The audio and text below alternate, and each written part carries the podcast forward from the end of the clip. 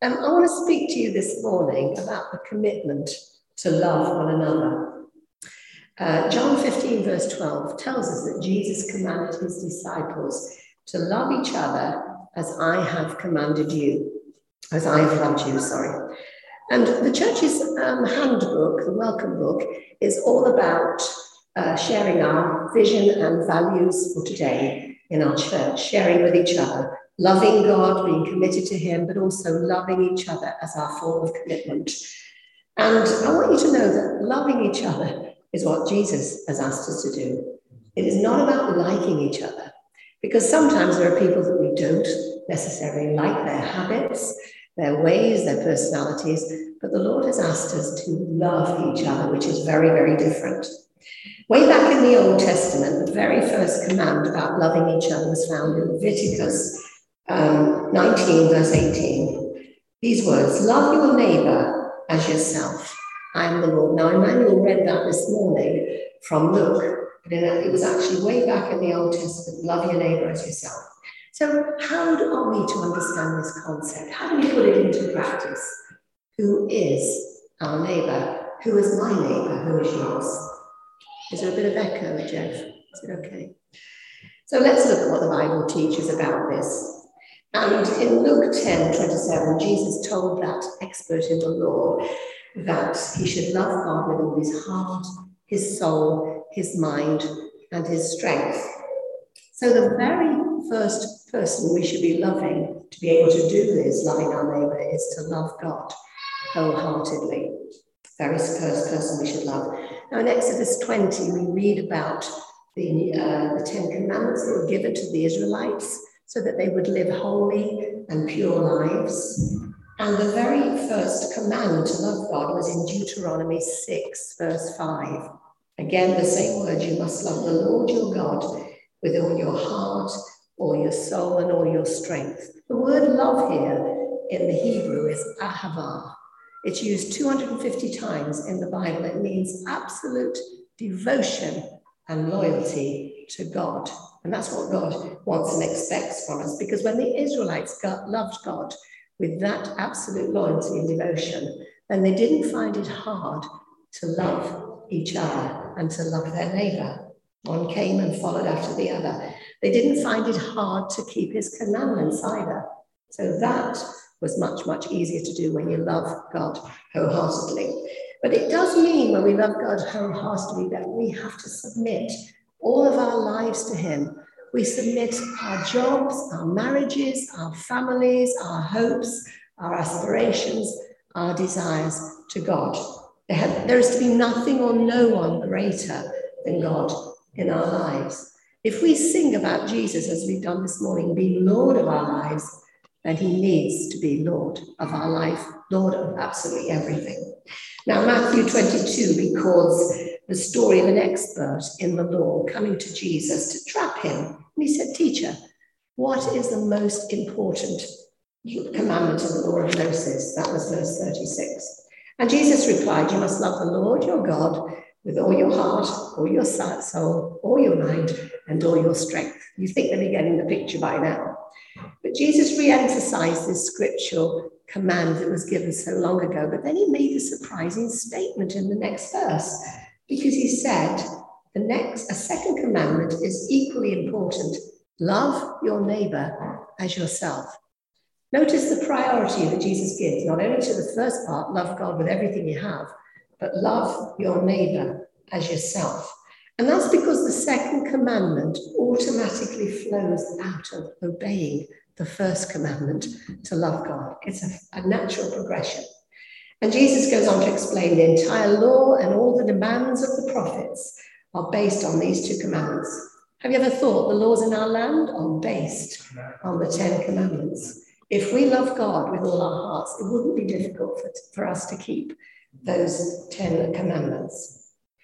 So we wouldn't want to hurt people. We wouldn't want to wrong them. We wouldn't want to break those commandments, would we, if we love God wholeheartedly?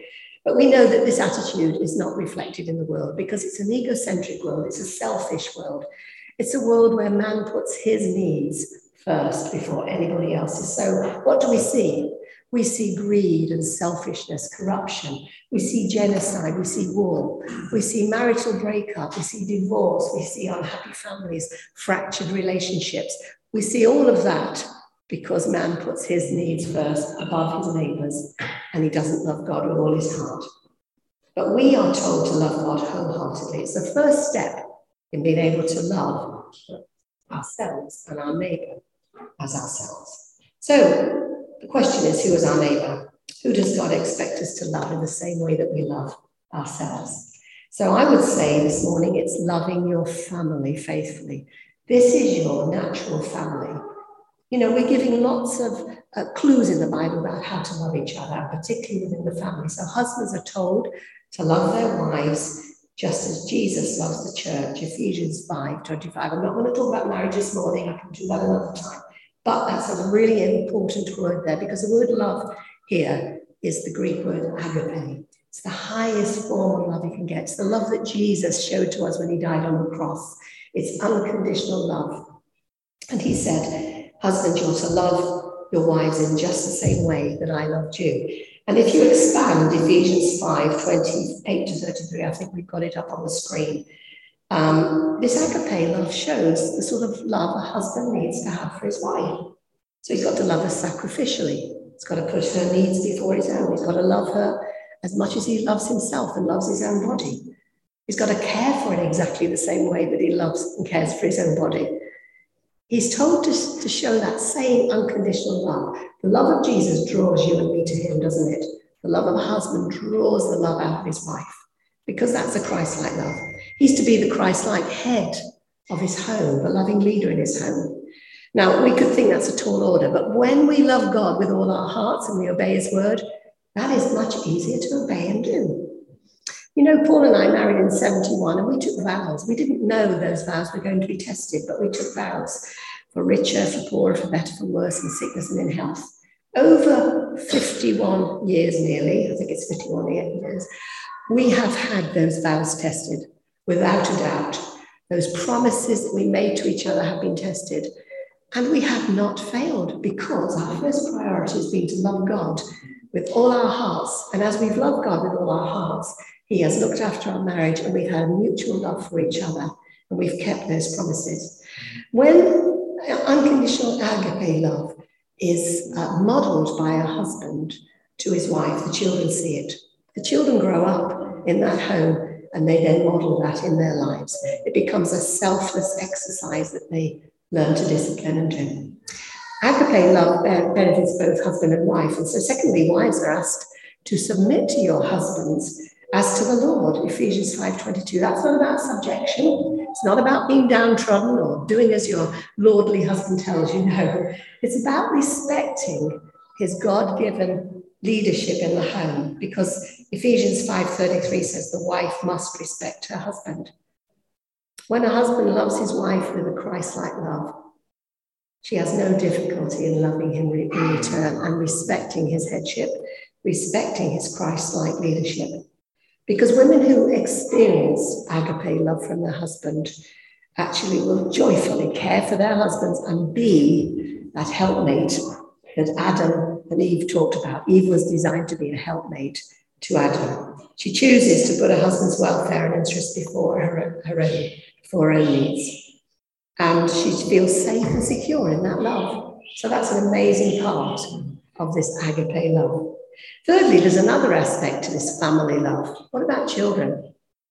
There's another command that's given to children, Ephesians 6, verse 1 to 3. Children, obey your parents because you belong to the Lord. Honor your father and your mother. This is the first commandment with a promise. If you honor your father and mother, things will go well for you and you will have a long life on earth. Now, these words echo the same words that were given in Exodus 20, verse 12, and Deuteronomy 5, verse 16. Because honoring a parent here means respecting their God given role in our lives. We recognize it.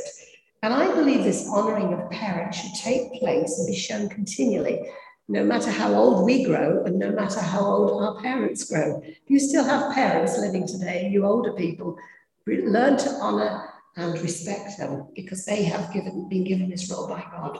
And the example of this is Jesus when he was hanging on the cross. Remember the pain and the agony he was in?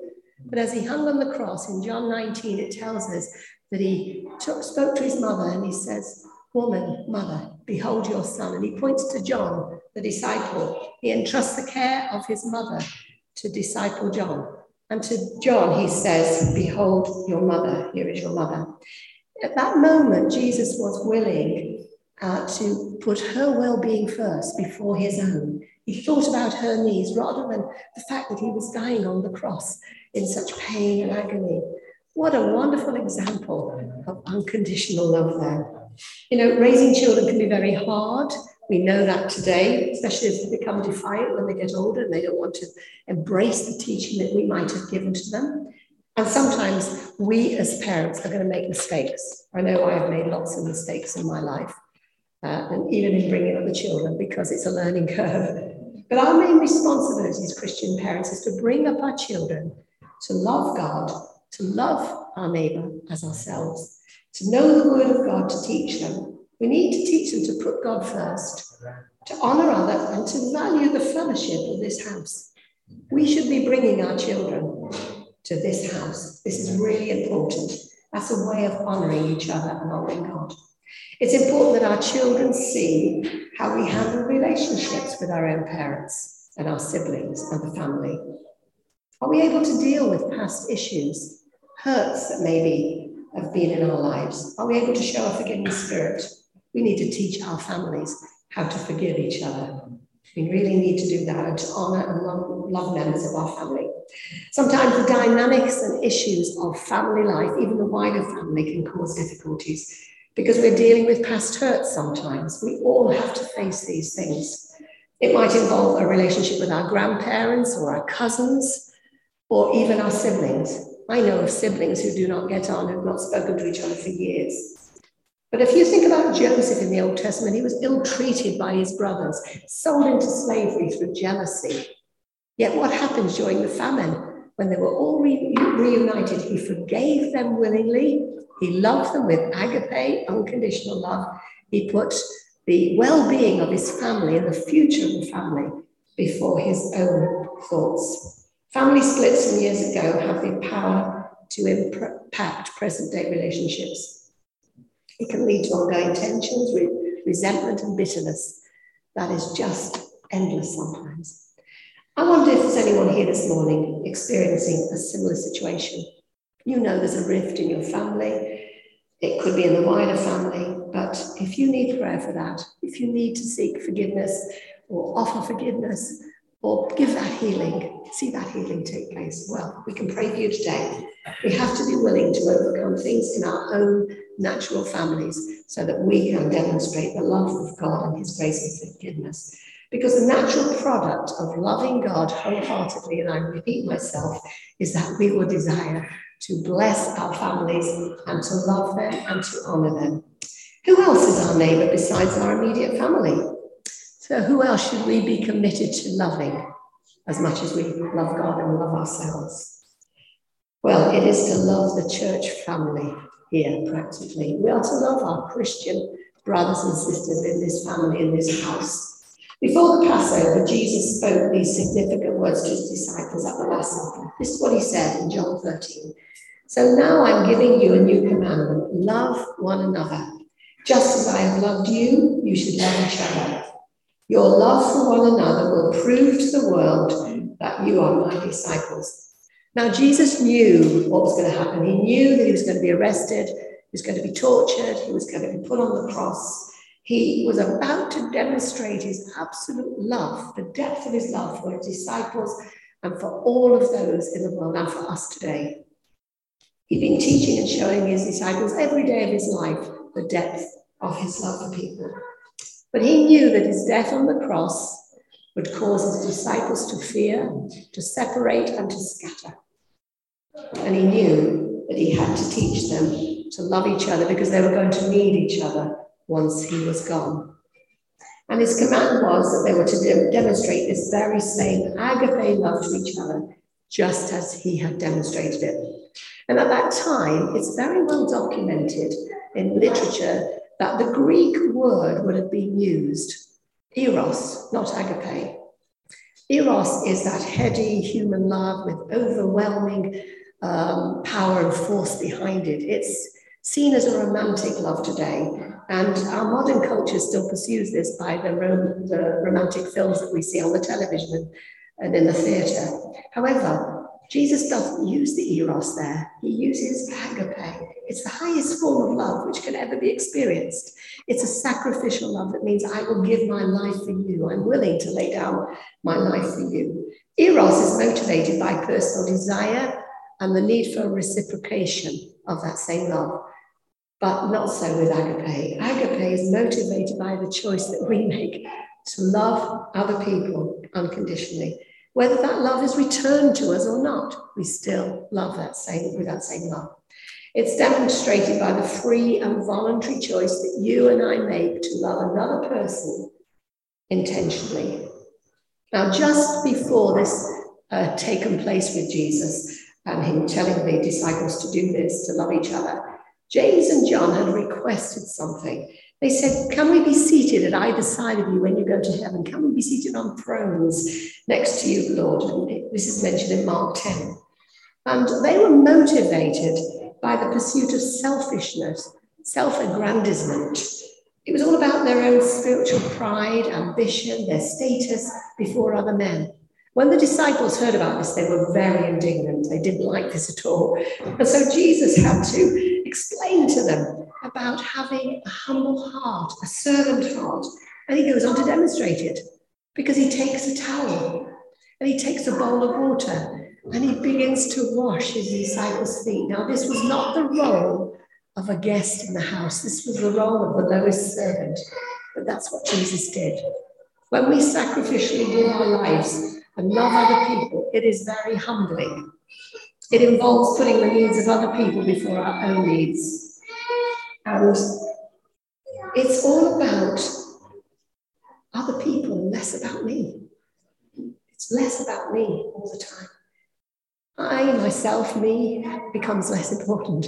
It's about other people. It's about putting them first and showing the love of Christ. Ephesians 5:21 instructs us to submit to one another out of reverence for Christ. So we need to be honoring other Christians in this house and other Christians that we know who are part of the body of Christ and to love them as we love ourselves. Now, Jesus told his disciples, If you love each other like I love you, the whole world will know about it. They'll know you're my disciples. And I'd like to ask that question How would agape love prove to the world around us that we are Jesus' disciples? How do we show it? And I think this is the way it would happen. The world would see that was a new spirit of love and grace and humility in the lives of the disciples. They would be able to see that they were putting other people before themselves.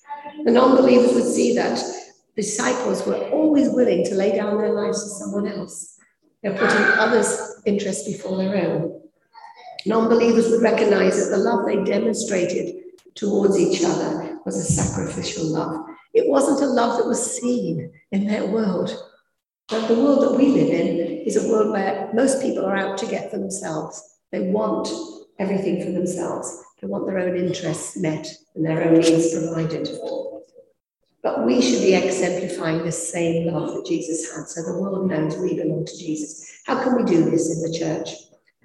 Exhibit a servant heart with each other. Exhibit a Christ like spirit in all our family relationships within the church.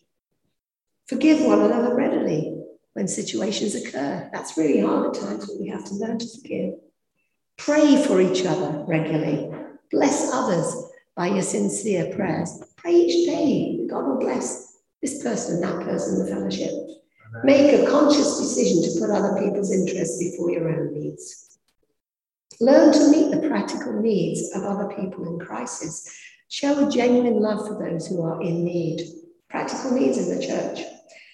Be willing to share what you have with each other. Leslie's really talked about sharing our flowers today with, with others, and that's really good to do. But you know, I can remember when I was small, my mother had very little. Our family was um, deserted by my father. We had very little money at the time, but she was always giving it away. She taught us, give it away, and God will just bless you. We'd come home from Sunday church, uh, with a meal cooked for three or four of us, and she would have invited four people. And you'd have to expand it to another few mouths, but it always stretched that far. Learn to extend hospitality to people without showing favoritism and without wanting anything back. Because James 2 talks about church members showing the same love and favor to those who are poor as they would to those who are rich. Remember that your faith without actions backing it up is not genuine or real. Loving each other with kind deeds is a demonstration that our faith is alive. James 2:17 says, "Faith by itself is not enough unless it produces good deeds. It is dead and useless." So encourage one another. Every time we meet, encourage each other with scripture verses, with prayers, with prophetic words that will bless and inspire and uplift other people and cause them to grow. So we're to love our natural families, just as Jesus loves them. We're to love the church family, whom, whom else should we regard as our neighbour? And I believe the final way we demonstrate loving our neighbour is to love the non believer unreservedly. That could be very hard to do. Now, Emmanuel read in Luke 10 all about this religious expert asking, How do I get to heaven? How do I have eternal life? And he quoted Deuteronomy 6 5 about loving God with all your heart and loving your neighbor as yourself. And so he asked Jesus the question, Who is my neighbor? And Jesus told the story of the Jew that was traveling from Jerusalem to um, Jericho, and he was attacked by bandits. He was left for dead, very blooded and sore and in pain. And who should come along but a priest? And he walks by on the other side. This was a Jew. Then a Levite, a temple assistant, came by, and he walked by when he saw the man. Again, a Jew. Then a Samaritan, who's not a Jew, He's an enemy of the Jew. He comes by and he sees that man in all his pain and agony. And he bends down and he cares for him and he tends him, tends his wounds. And he bandages him up and puts him on his donkey and takes him to an inn. And he says to the innkeeper, Would you look after him? And gives him money. And he says, I'll call again. If you've spent any more money, then I will give it to you. And Jesus says to this um, expert, Who is the neighbor here? And he said, It's the Samaritan the very person who was not a Jew was extending kindness and love and compassion to his mortal enemy. They didn't even consider doing it, those two other men. And Jesus was pointing out this was the neighbor. In fact, he showed mercy. Go and do the same. And as Christians, we are to show mercy, love, and compassion to people who are in need, whether we like them or not, whether we think they're worthy of it or not, whether we would regard them as our spiritual enemies, we are intended to show love and compassion. There was no reservation in this Marist's heart. He just showed that love, and it's appropriate for us to help other people, whether we think it's right or not, because Jesus will put them in our pathway. And he wants us to, to show them such love so that they will find him, the Savior. Jesus loves everyone with the same perfect agape love, doesn't he? We find that hard to understand, you know, because we're human. We're imperfect, but that's the command we've been given. God's heart is that we're to love our neighbor, whoever that person may be, as much as we love ourselves. So, in conclusion, I know that recently we've heard a lot about the war in Ukraine, and I've been so blessed to hear that nations and people within those nations, particularly Poland, have opened up their homes to bless these refugees, to bless them. These all won't, won't all be Christian people doing this. These, a lot of these will be non-believers. And if non-believers can open up their homes and extend kindness and goodness, how much more should we do the same? Because in Matthew 25, 31 to 46, Jesus teaches the people that when he returns in glory, he is going to be separating out the nations before him, sheep, sheep and goats, the story is. And as he separates them out, he will decide these are the believers and those are the non believers. And he commends his true followers because they had demonstrated agape love by doing these things feeding the hungry, giving the thirsty water to drink, clothing the naked, naked caring for the sick, housing the homeless, and visiting people who are in prison. And Jesus went on to explain I tell you the truth. Whatever you did to one of the least of these, my brothers and sisters, you were doing it for me. So the whole world, in effect, is our brother and sister when they're in need, because we need to show them the love of Christ. And God wants our lives to overflow with his great love and his mercy for other people. It's our total love and devotion to God that will empower us to love other people just like that, to love our neighbours in the same way. We're all created in his, in his image, aren't we? We're all the same in God's sight. He loves them equally, so, so we must do too. Loving each other just as we love ourselves and as much as we love the Lord will lead them to Jesus Christ.